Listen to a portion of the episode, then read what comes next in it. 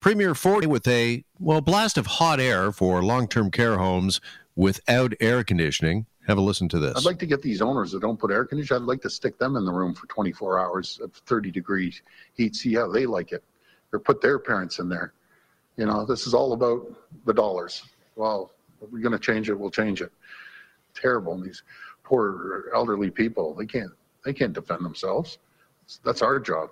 And thank you for this. Uh, you, you just made a difference, by the way. So thank you. All right, let's welcome in Marissa Lennox. She is with the Canadian Association of Retired Persons and joins us now here on Global News Radio 640 Toronto. Marissa, good afternoon. Nice to have you back on. Thanks for having me back. Okay, we were just talking with our chief meteorologist, Anthony Farnell, prior to the break uh, regarding the heat wave that we're all enduring right now. Feels like 39 currently in Toronto. And this really does, Marissa, seem absurd. Why, once again, are the most vulnerable being ill treated in long term care? Exactly. It's atrocious, you know, that these homes, that people are living in rooms without air conditioning. We've heard stories of families actually wanting to install portable air conditioning units in the rooms of their loved ones and the home operators saying to them, well, the, you cannot do that because the electrical system in the building can't handle the load. We've heard stories of families actually pulling their loved ones from long term care homes. This is even before COVID.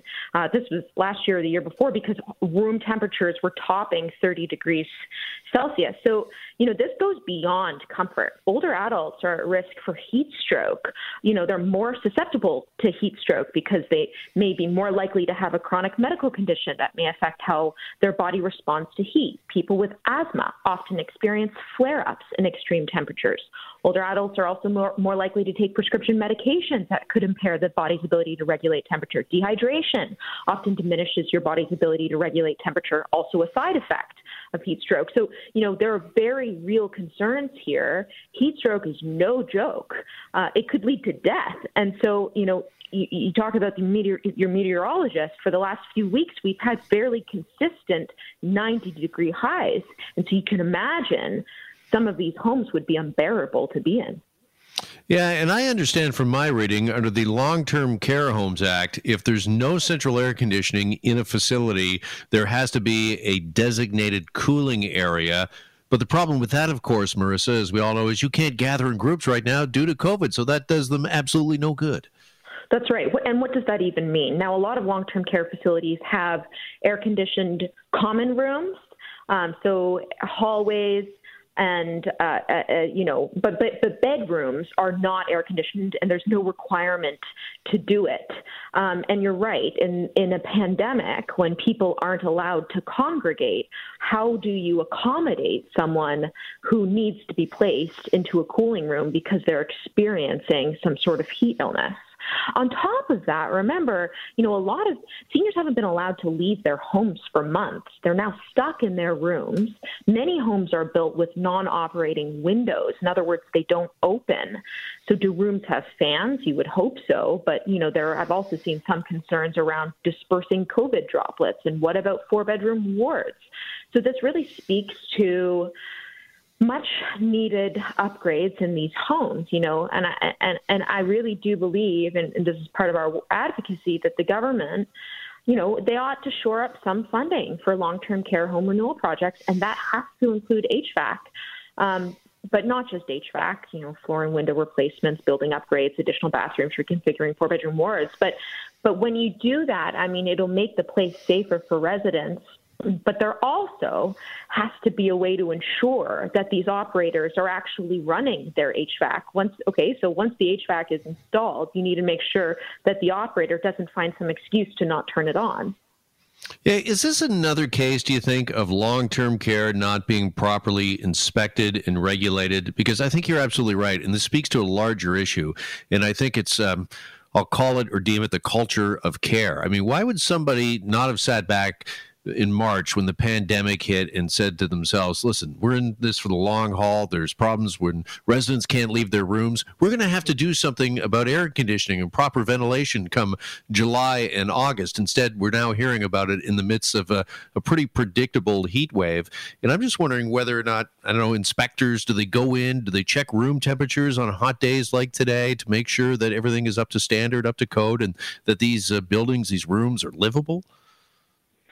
Well, remember, during the pandemic, home inspections were being conducted over the telephone. So, how is an inspector actually supposed to detect the actual temperature in some of these rooms if they're not even on site and feeling it for themselves? Um, it is something that inspectors should be looking at, but there is no maximum temperature as written in the Act that a home cannot surpass. So if a, if a resident's room goes up to, you know, 30, 31 degrees Celsius, it's not as if a home operator has the authority to shut the home down. And even if you know they did want to take steps to fix that, you know the, the likelihood of a home actually getting shut down, let's just say, you know, that there would have to be numerous reports and they would exhaust all means possible before that actually happens and it's a very rare occurrence because there are so many people on the wait list and they need the beds. What would uh, your group, the Canadian Association of Retired Persons, what would you like to see when it comes to this? Should air conditioning should it be made mandatory for all long-term care homes? No question. Absolutely. It ought to be made mandatory. I'd like to see the government fund home renewal projects, including air conditioning units in all homes, and not just new homes moving forward. In existing homes, there needs to be a process by which you tr- transition these homes to having an air conditioning unit, just as there was with sprinkler systems. Recall sprinkler systems weren't mandatory, and then um, when it became mandatory, And finally, there was a period of time when homes could transition. By January 1st, 2019, all homes, retirement and long term care homes, were supposed to have sprinkler systems in Ontario. A no brainer. Still, on that date, many homes did not. Dozens of homes across the province didn't. So there needs to be a process to not only ensure that these things are put into the homes, but to make sure homes are held accountable if they don't be put, if they're not put in. But we also need to be improving, you know, floor and window replacements, water and sewer line replacements. There needs to be building upgrades. We need additional bathrooms. We need to reconfigure four bedroom wards. So we really need to think seriously about how we want these homes to look and look at some of these older models, the homes that were built in the 60s and 70s, and provide the much needed upgrades to make them safe for residents.